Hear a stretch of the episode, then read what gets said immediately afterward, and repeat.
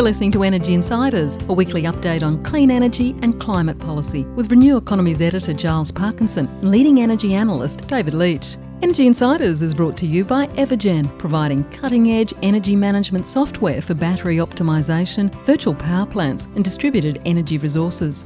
And Pylon, helping solar installers and retailers design high resolution solar proposals in minutes. Hello, and welcome to this latest episode of the Energy Insiders podcast. My name is Giles Parkinson. I'm the editor of Renew Economy.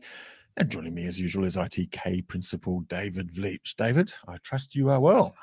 I am uh, as well as ever. Um, loving lockdown and get to play a lot of tennis. And Giles, I, I, hope you're liking it up there in Byron Bay. And pretty sure at least half of our listeners are going to be in lockdown and finding something to do. Well, at least half. Um, I hope there's there's not doubles tennis, um, David. Otherwise, that might be outside the um, the, the realms of accountability. But um, anyway, I, I, I, probably need. Uh, I wish it was cutthroat and I had the two because I, I, haven't been winning. But let's not go into that. Otherwise, it'll be a grumpy podcast, uh, Giles. And we should get on to our special guest this week. we should indeed. Um, look, it's um, Tristan Knowles from the um, Asia Development Bank. Um, the Asia Development Bank, Bank is actually playing quite a crucial role in the um, energization, I guess, of Southeast Asia. Um, it's probably in the past been responsible for a lot of coal generation support, and I think it's now switching, flicking the switch towards renewables. Anyway, David, um, you did this interview with Tristan Knowles um, this week. Um, let's have a listen to what was said. Tristan Knowles, private sector climate finance specialist at Asian Development Bank. Uh, thanks for joining the, the podcast today. Thanks for having me, Dave. Love your work and uh, happy to be uh, joining the show. I understand that you, you, you, you know, we're talking to you not in your official capacity, although with knowledge.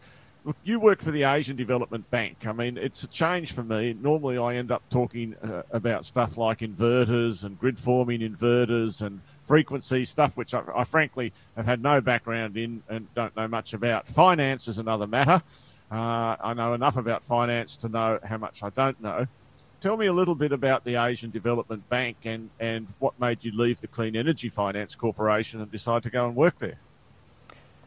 Sure, yeah, good, good question. So, look, the ADB is a multilateral development bank. Uh, it's been around for over 50 years, and it's uh, basically a, a, an international finance institution whose shareholders and owners consist of various countries. So, Australia is a, a shareholder uh, in the Asian Development Bank. The largest shareholders are Japan, the US, and the EU bloc put together. Uh, and, and, essentially, you know, uh, starting 50 years ago, the, the mission has been to, to help contribute to uh, alleviation of poverty uh, through investments in infrastructure and other sort of uh, sectors in Asia Pacific region. So Asian Development Bank, I guess, has two two arms or sides of the bank. There's the sovereign lending side that invests or lends to governments directly, and then there's the non-sovereign or the the sort of private sector side where I work, and, and that's where we're lending to private sector entities. So I, I work specifically in the infrastructure team that covers the the Greater Mekong uh, region here in Southeast Asia. And, and to, to, your question on why I left uh, the CEFC, obviously the CEFC is a a world leader in terms of, uh, in my view, in terms of you know green finance and clean energy finance and doing some amazing things. Uh, I guess the the personal decision for me was more around you know the, the challenge of, of global emissions reduction and the challenge of emissions reduction you know in Southeast Asia where there's still a long way to go and and so ADB for me personally is a very uh, interesting place to work in that I get to to see different markets and countries and hopefully play my small bit uh, at the margin in, in contributing to the climate change challenge. Yeah, uh, it's probably a bad joke to say you're working on the coal face, isn't it? Really? yeah, for me personally, on the uh, the wind, well, I don't know what the equivalent is for renewable energy people, but on the wind and uh, solar face. Yes, yes, you're you're under the sun, and because uh, I think we've I've made this point several times that Whereas I look to Europe for policy, and I think the carbon uh, uh, price in Europe and just about everything Europe is doing uh, is the model for the rest of the world. Uh, there's no hesitation in saying that. Uh, the reality is that whereas most of us have contributed to climate change, the mitigation and re- reduction in carbon emissions is going to have to come from Asia, uh, which dominates them, and where the demand for energy is growing very rapidly. I think overall the um, ADB, the Asian Development Bank, has something like about US two hundred billion dollars of assets, and I think uh, it broadly is uh, committed to lending or investing around about US 80 billion over 10 years into climate mitigation in Asia. That's a pretty big number. Have I, have I got that about right? Yeah, that's right. So under the sort of ADB strategy 2030, there's an 80 billion uh, target by 2030 for climate finance. So that's mitigation and adaptation. Um, so yeah, on an on an uh, annual basis, it sort of works out to around eight or so uh, uh, billion. Um, so it's qu- quite a big target, but obviously we're working across you know huge economies. So you know my personal view, I guess, if you look at the overall challenge for not only MDBs but for you know the broader investment community, uh, there's still probably a long way to go. Yes, uh, sorry, we've used a couple of terms here, MDBs and multilateral, without taking too much time, just for our uh, less literate financial audience. So yeah, sorry, MDB, uh, Multilateral Development Bank. So you know, ADB, uh, so Asian Development Bank, the International Finance Corporation, which is part of the World Bank, uh, Inter-American Development Bank. So there's a there's a you know five or seven or so of these uh, multilateral lending institutions across the world that cover different jurisdictions. And, and do you guys? Uh, I wasn't going to ask this. Cooperate in like p- picking a particular region. So, like for instance, you work in the Mekong uh, uh geography, uh, and that encompasses not just Vietnam, I guess, but also Cambodia and Laos and a- anywhere else. Yeah, so we cover in the team. I mean, we cover uh, from Myanmar through to Vietnam. So Myanmar, Thailand, Laos, Cambodia, and Vietnam. Uh, and we do see and work with the other, you know, the other MDBs like IFC and AIIB. Uh, that's the, the sort of uh, the, the development bank that the Chinese kind of initiated a few years ago. Um, so yeah, we, we definitely see and work with uh, other uh, MDBs and and bilaterals. There's a probably for people in Australia, you, you, don't see it so much, but there's a whole host of uh, bilateral lenders uh, that generally have a development, uh, you know, mandate. Uh, not unlike, I guess, Export Finance Australia, but you know, there's German uh, DEG, there's Norfund in Norway, there's FMO, there, there's you know, lots of different bilateral lenders. There's DFC, the American uh, sort of bilateral development agency. So yeah, it is a big world. This um, uh, development finance institution world. It is indeed, and in the past, uh, a lot of money would have gone to developing uh, coal generation and oil and gas. For instance, I know that the um, uh, Australian LNG projects uh, used to used to uh, benefit from various forms of export finance, concessional loan rates, and things. But if we just uh, come back to, uh, let's pick a country, and I'm going to pick Vietnam, although I should, we'll ask about Thailand afterwards as well. Vietnam's electricity consumption has been growing at a rate of knots. Uh, I think uh, you know eight to ten percent a year uh, for for a decade or so, uh, and uh, I think historically it was largely a hydro country, uh, but you can't. There's always a limit to hydro development, and so it was having to switch to coal and gas. But over the past few years, it started to switch more into renewables. Could you just talk a little bit about uh, what you the story is how it's developed from your what you've seen? Yeah, sure. And Vietnam's a great choice. I mean, it's a fascinating case study. So if you rewind to, let's say, the start of 2018 uh, or sort of mid 2017, I would say just just off the top of my head, there would have been less than a couple of hundred megawatts of uh, solar and wind capacity in Vietnam. And if you fast forward to today, you know, a couple of years later, there's about 20 gigawatts, uh, mostly solar, but but wind I think will catch up quite quickly, and you know by the end of the year we, we might see a figure that's kind of in the range of 25 to, to 30 gigawatts of uh, solar and wind, with you know over five gigawatts of wind uh, that's that's reached sort of its commercial operations date. So and is sort of operating in standard uh, language. So uh, it's been remarkable how quickly that has developed, and I think. Um, you rightly pointed out that it's in response fundamentally to rapid rates of economic growth and then obviously the corresponding growth in uh, demand for electricity. And I think, um, you know, for a country like Vietnam, as you said, the, when you've tapped out of your hydro resources and you need to build quickly, uh, you know, the best option right now, as they've uh, more than found out, is is wind and solar, just because it can be built so rapidly, and, and there is sort of generally a willingness to to build it and finance it. Uh, although there is some nuance to that in Vietnam, uh, and I think uh, you know that's done a lot. I think to to offset what would have been uh, you know the need to build you know new new coal and gas. Yeah, and and so tell me about uh, the role that you've uh, played in that. I mean, does the ADB does it it just receives requests for loans and decides whether to uh, uh grant them, uh, or do you go further in that and try and um, uh, like look at the policy settings or suggest what you might be more willing to lend towards? How, how does it actually work?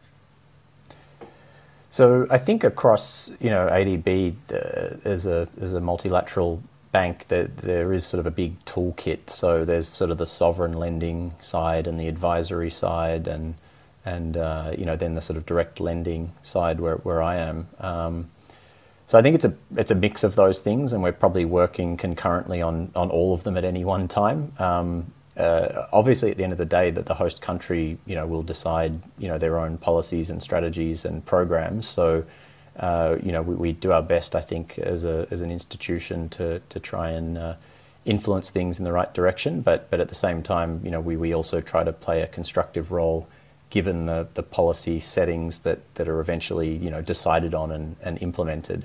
Um, and so, to sort of to to give you kind of a real example of what that all means the the PPA that's been offered in Vietnam, uh, you know, has some challenges because it's, uh, you know, you can find a lot in the press about this when it was first announced in 2017. This is the sort of standard domestic uh, solar and wind PPAs, but they they allow for well, fundamentally they're they're governed by Vietnam law and, and subject to Vietnam arbitration. Uh, which for a lot of you know international investors is, is sort of a, a, can be a bit of a red flag up front if they're new to the market.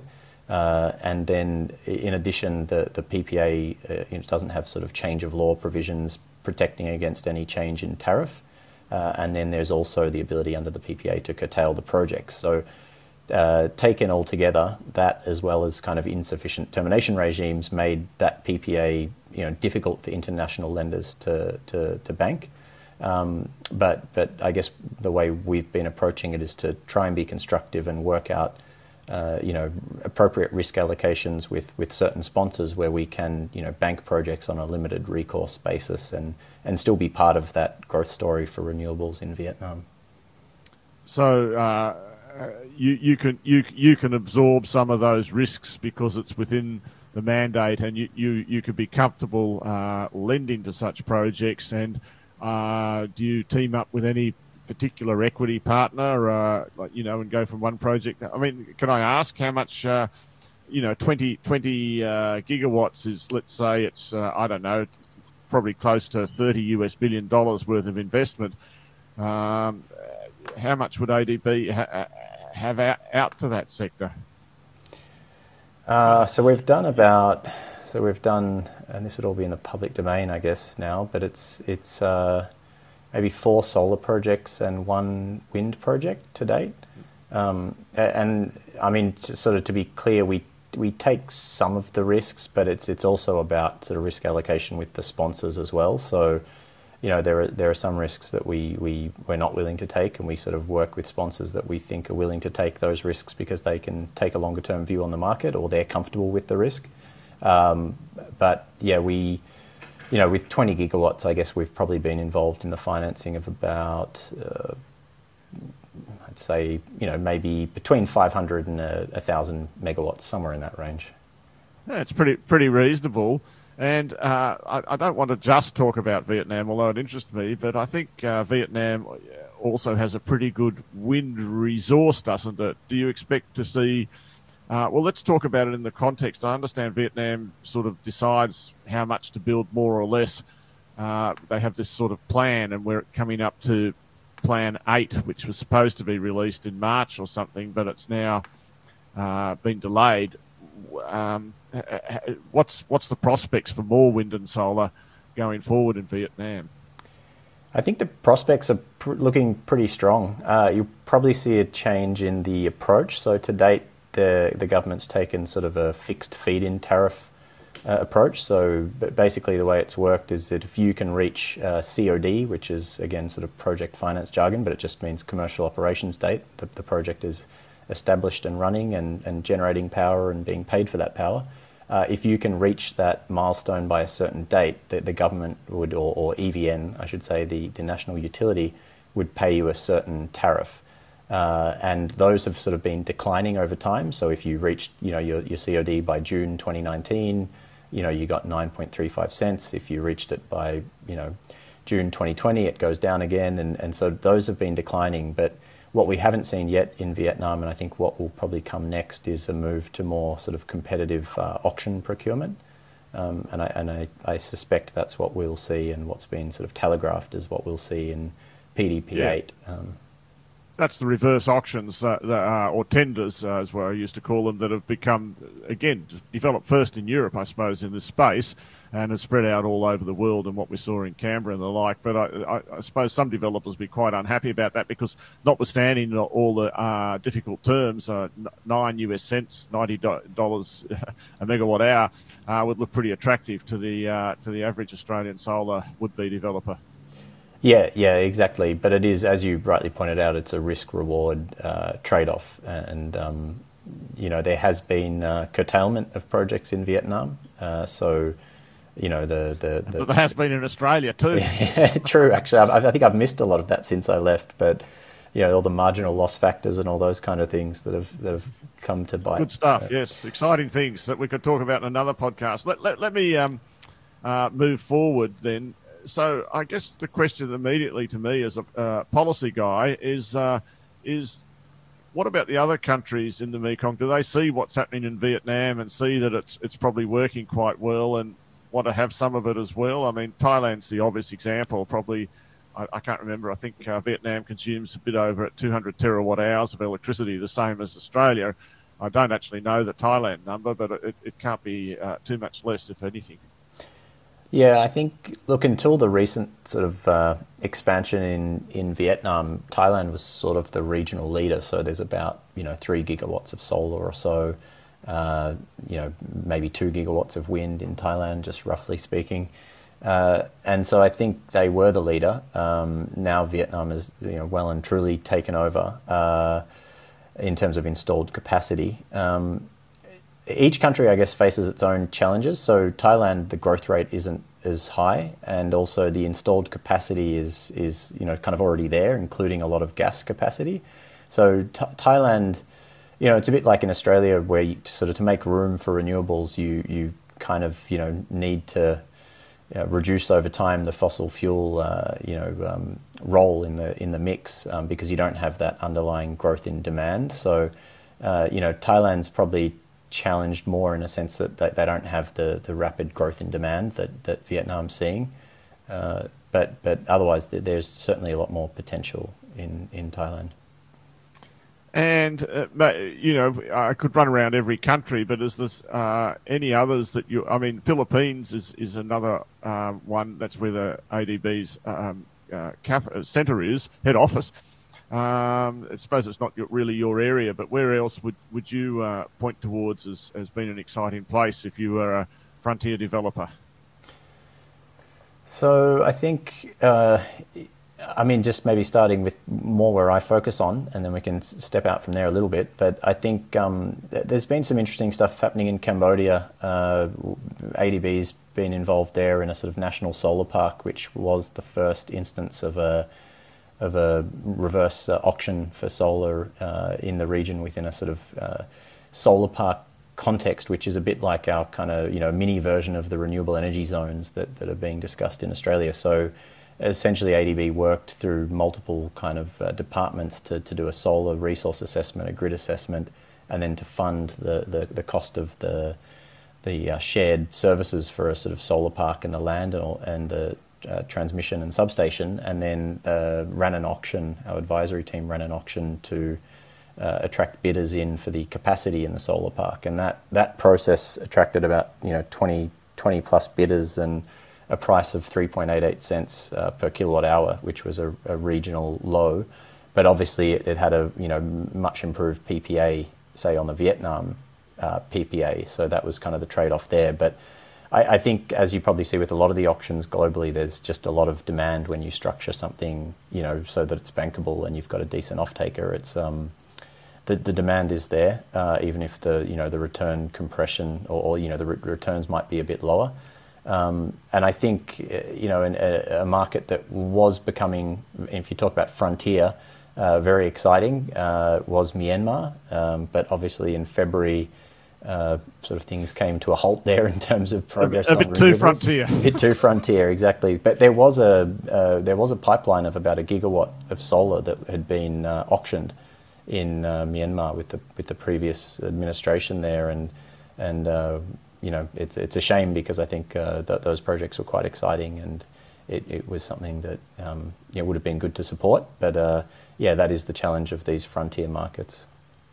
And I guess Tristan, just stepping away and probably beyond what you'd be comfortable talking about, but I'll ask anyway. I mean, uh, is more than just wind and solar, of course. It's also uh, the other bugbear around the world this year is obviously electric transport, and I guess China to the north there is, is really big in EVs these days.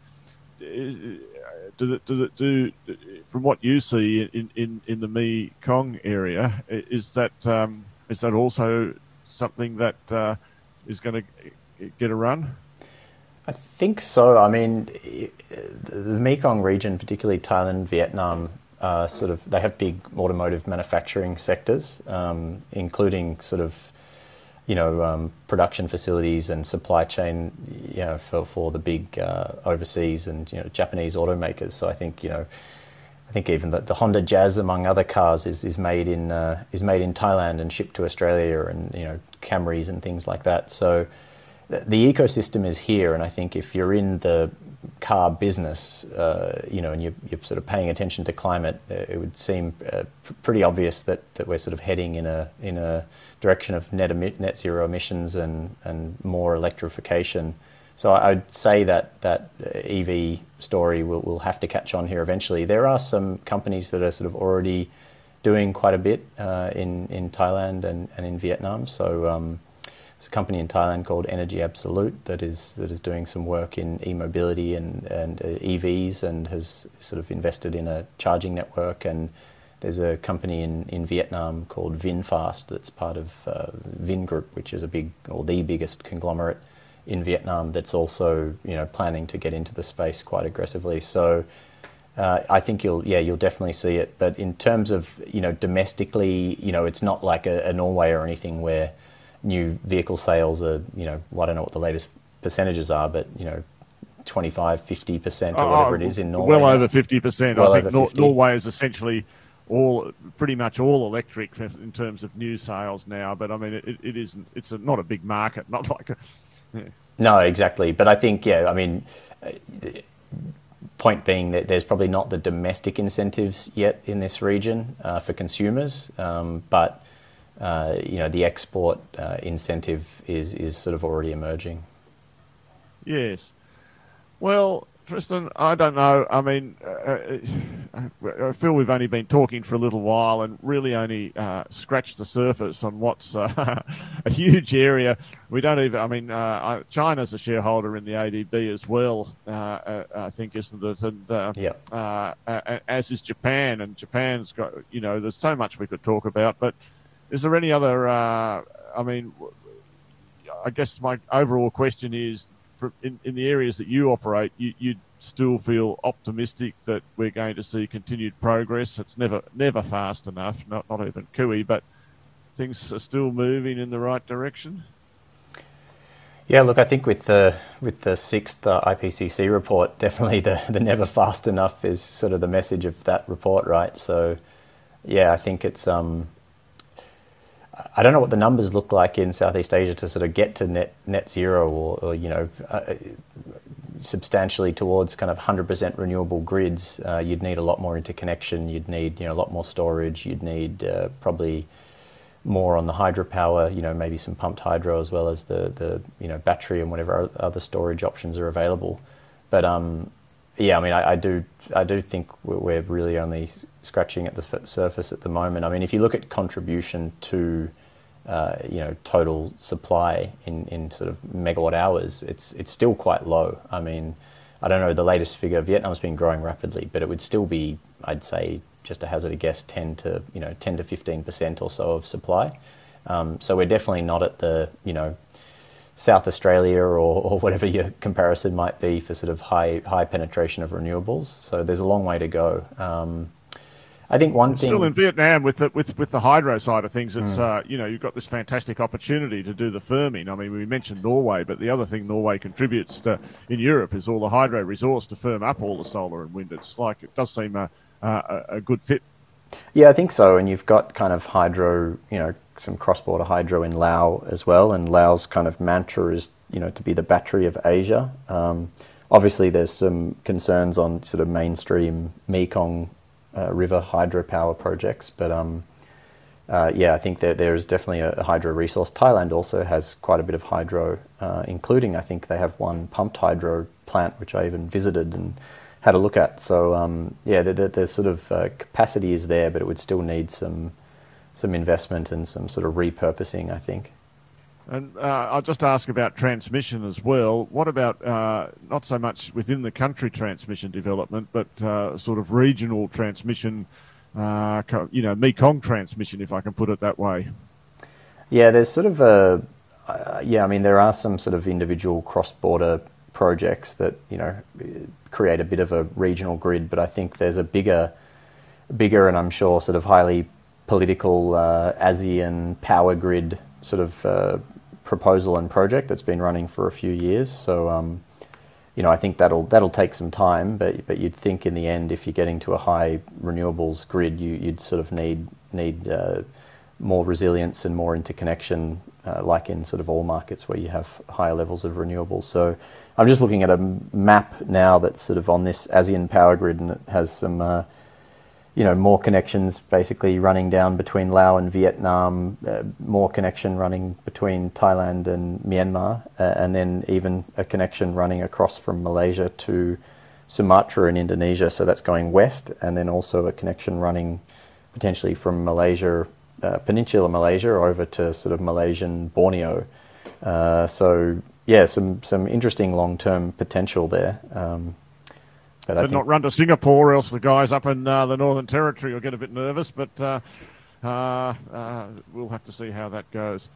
Well, Tristan, it's been a great conversation. It's not an area I know enough about. I'm sure many of our listeners uh, won't have thought a lot about power renewable development in Southeast Asia, but it's an incredibly important area, uh, and you know it's an, yet another one of the battlegrounds, if you want to put it that way, between coal exports from Australia and local renewable development. Um, and uh, it's been great chatting. Thanks very much for taking the time to talk to us. Thanks, Dave. Nice to catch up and have a chat. And that was uh, Tristan Knowles from the Asia Development Bank. David, look, um, really interesting interview, actually. I'm um, going to be fascinating to see what they actually come up with towards the end of this year as far as um, designing a scheme for coal exits. Um, what was your big take from it? Uh, my big take is that, um, you know, if we go back to the days of uh, when Australia and America were fighting in Vietnam, uh, one of the reasons we were there was because of the domino theory uh, that, you know, communism was going to sweep down and take over all these countries one by one. And it's really, uh, you know, uh, it's not directly related to electricity, but I do think, you know, when we look at Afghanistan uh, today, just completely off the topic, that would it still be better if America was still in Vietnam? I don't think anyone really would think that, especially not the Vietnamese. Uh, but my take on this is that, you know, Vietnam was going to be a great growth market for coal because its electricity consumption is growing uh, really hard and it didn't have room for much more hydro. And now we're seeing that in next to no time, uh, mainly because of economics, uh, solar has been able to get in there like crazy and get up to 20 gigawatts, which is a lot, you know. And uh, so it is a lot, isn't it? it is a lot from uh, pretty much zero to 20 gigawatts within three or four years. I mean, the, the speed once uh, uh, Asia once Vietnam, and the same would be said of China, uh, I suppose, really go for something, they go good and hard. And so this can happen in other countries. I think India is another one that we don't talk enough about, uh, where a lot is going on. So that was my big take from it. And then, as you said at the outset, um, the Asian Development Bank, uh, uh, together with um, I think it's Prudential in the UK, uh, looking at a mechanism only in its uh, fledgling stages to actually put money into the region to pay coal stations to close. So, in every country that we go to around the world, uh, we've got this battlefront between the incumbent coal producers and and the uh, disruptive uh, solar and wind guys, and uh, we're on the good guys' side, Giles. Well, we are. Look, and um, it's, I mean, it's be very similar, I'd imagine, to the um, to what's happening in Germany. I mean, we just saw recently a coal-fired power station, a hard coal power station, just completed six years ago, has already just sort of signed up to um, exit, gets payment to close down early. Bit of a contrast to what's happening in Australia, of course, um, David. We've got the energy ministers, I think, meeting under this sort of secret, um, you know, cabinet in confidence, despite recent rulings. Um, this um, on Friday, I think, ostensibly to discuss some of the Energy Security Board proposals. Um, and um, and chief amongst that is this um, idea of this sort of you know sort of de facto or not even de facto like a capacity market. Um, interesting to see um, IEEFA and um, Green Energy Markets have put out an updated analysis talking about the potential cost of this being up to $7 billion a year, twice the cost of the carbon price. Now, of course, that's based on the assumption that it might look like the WA market, but we don't actually know what it's going to look like. So I guess those numbers can be interpreted many different ways. But um, it's certainly it, it's just another sign, David. It seems to me that we're just sort of going about this all the wrong way. Uh, absolutely. And it's not the way the ESB itself said it was going to go about it. The ESB's first paragraph on the topic said that in this section, uh, uh, we, we, are interested in uh, pl- planning the orderly exit of coal markets. That's not a direct quote of coal generators and ensuring that uh, enough uh, dispatchable generation is built before they close. That's what they said their aim of it all was. And let's see how the policy that they come up with actually fits in with that. Other than that, I, I really can't say anymore. I'm just going to hold them to their word, hopefully. Well, indeed. And look, it was interesting to see the um, Australian Energy Regulators report. I mean, it was, it was a summary of the past financial year, and particularly what was interesting was the second quarter, and it noted 1,000 days um, of baseload um, shutdowns. Uh, 1,000 days lost of baseload um, in the last quarter, which is about 11 units a day, um, pointed out by the Australian Energy Regulator.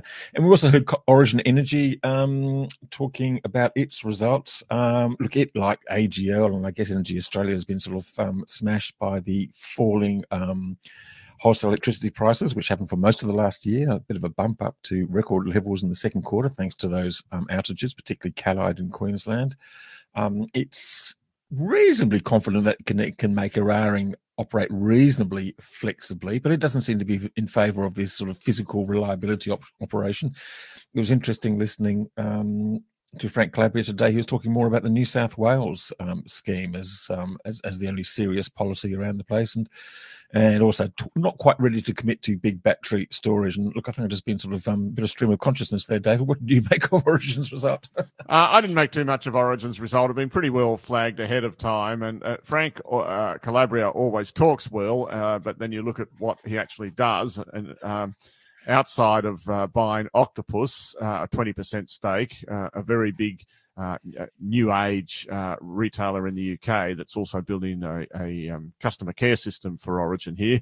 Really, it, nothing much happens. I mean, the fact is, the matter if we look forward next to next year for Origin, uh, they're going to see a big recovery in their gas profits from APLNG. They're forecasting, and I think that's quite realistic.